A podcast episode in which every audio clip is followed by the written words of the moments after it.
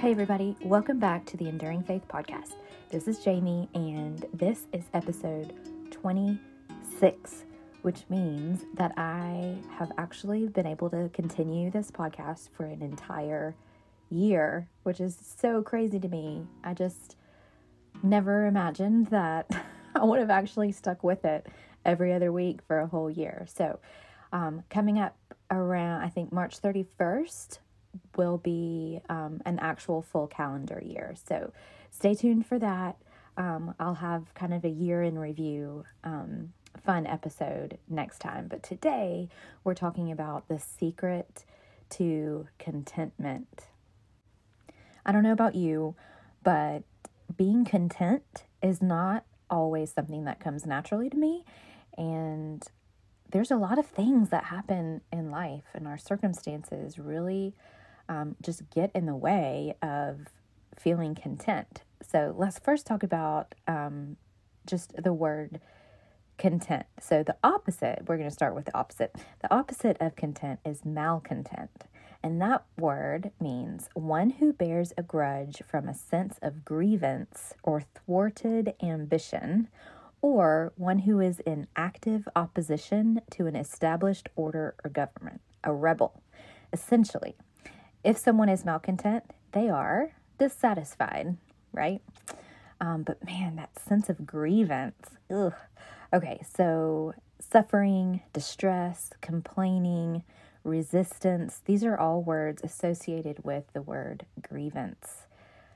Are you dissatisfied today? Do you have a grievance? Are you suffering? Are you in distress about something? Do you find yourself complaining? Are you resisting something? Or how about holding a grudge? Are you in opposition to something? Maybe a little rebellious? I know I am. I struggle a lot with malcontent. And God has been convicting me about this lately. But now let's look at the word content. So as an adjective, content means in a state of peaceful happiness. And then as a noun, it means state of satisfaction. So how do we get from suffering to satisfaction, or from resistance to resting? So Paul tells us what it is in Philippians 4 verses 12 and 13. Listen, I know how to live on almost nothing or with everything. I have learned the secret of living in every situation, whether it is with a full stomach or empty, with plenty or little, for I can do everything through Christ who gives me strength. So what's the secret? It's Jesus. How can we do all the things? Jesus. But notice Paul does not say, I can have everything through Christ. He says the word do. I can do everything through Christ. Contentment doesn't come from having more or better things, or receiving bigger blessings or blessings at all. The secret to contentment is using the power of Jesus Christ in us to do God's work. That is when you become peaceful, content, satisfied. The past, several years have been kind of a struggle for me in the area of work. So y'all know I'm a life coach, but my 9 to 5, my quote unquote real job is different. It is completely 180 degrees opposite from life coaching. And I often wonder, why, God, am I still having to stay in this other thing when I know you're calling me to life coaching? Sometimes I can get a little whiny and I complain, especially to those who love me the most. Don't we do that a lot? We complain oftentimes the most to the people who love us, and they probably really get sick of us complaining. I have a tendency to feel kind of rebellious and resistant about being assigned tasks in this job that I think are meaningless or don't suit me, or basically anything that I don't want to do, which is most of the work. So I know that this is coming from just a root of selfishness and pride that makes me so malcontent. But God keeps convicting me over and over again about my perspective, about work, and my priorities, and my source of power. To be fully content, I have to access the power of Jesus Christ and do God's work, no matter where He has me, no matter how I'm getting paid to support my family, whatever I'm doing, wherever He has me, I have to tap into the power of Jesus Christ if I want to be content. Because isn't it true that if you really think about where you are most discouraged today, think for a minute about what you're grumbling about the most, and consider, are you working more in that situation or that circumstance out of your own power, or have you tapped into the power of Jesus Christ like Paul is talking about? Are you malcontent, or are you peaceful and content? Just think about it. What power are you tapping into? When we have Jesus at the center and we're accessing that power of Jesus Christ, we start to see His perspective. We start to see people around us the way He wants us to see them. And we know He gives us all opportunities to minister to people in every circumstance. We can do His work in every situation that He puts us in. He gives all of us just opportunity after opportunity to be His hands and feet. So we have to consider that and keep our perspective in check, right? We are not in these circumstances to receive something. We're not there to gain earthly satisfaction in these circumstances. Sure, that may come in some circumstances.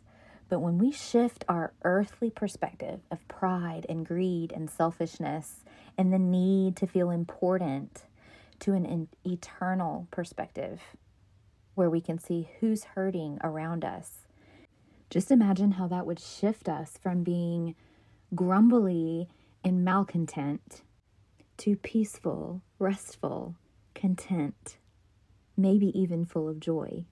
Are you feeling malcontent about something?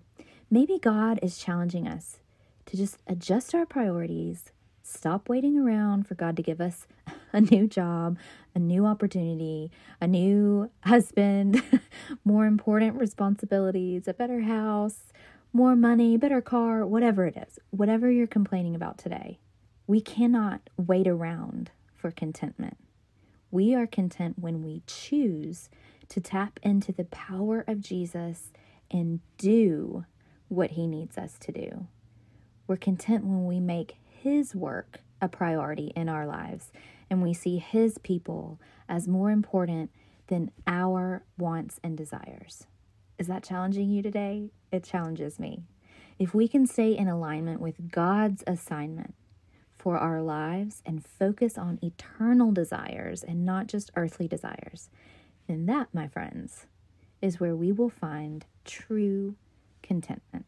So, our homework for the next couple of weeks is to recognize what are the areas in our lives where we feel malcontent, and then decide what do we need to do to change it. Maybe we're not just going to sit around and wait for God to change the other person or the situation, but maybe there's something that God wants us to do by the power of Jesus Christ in us in order to start feeling content. All right? Think about what Paul said. We can do all things through Christ who gives us strength. Isn't it interesting how he was talking about that after talking about contentment? See, a lot of times we leave off that first part, right? Everybody always quotes, I can do all things through Christ who gives me strength. But in the context of what Paul is talking about, he's talking about contentment. He's not talking about running a marathon, although you can actually use it for that, of course. But what he's talking about is how to deal in life when things aren't going your way. He's talking about going from grumbling to being content in life, in a life where maybe everything is a little bit bad. You know, maybe it's not the amazing, blessed life that we all want and desire so badly. Maybe life kind of stinks right now. But you can do all things through Christ who gives you strength in order to be content. Isn't that powerful? So I just want to say a little prayer for all of us.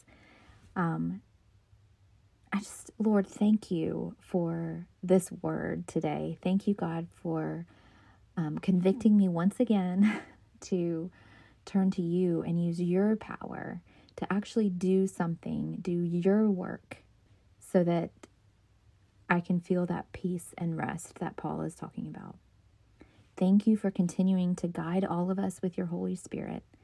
Forgive me, Lord, for falling back into malcontent, and help me, please, to stay in alignment with your assignment for my life. I want to focus more on you and your people and less on my own selfish desires and grumblings, and I want to make a difference eternally. In Jesus' name I pray. Amen. Thank y'all so much for listening. Thank you so much for supporting this podcast for the last 26 episodes.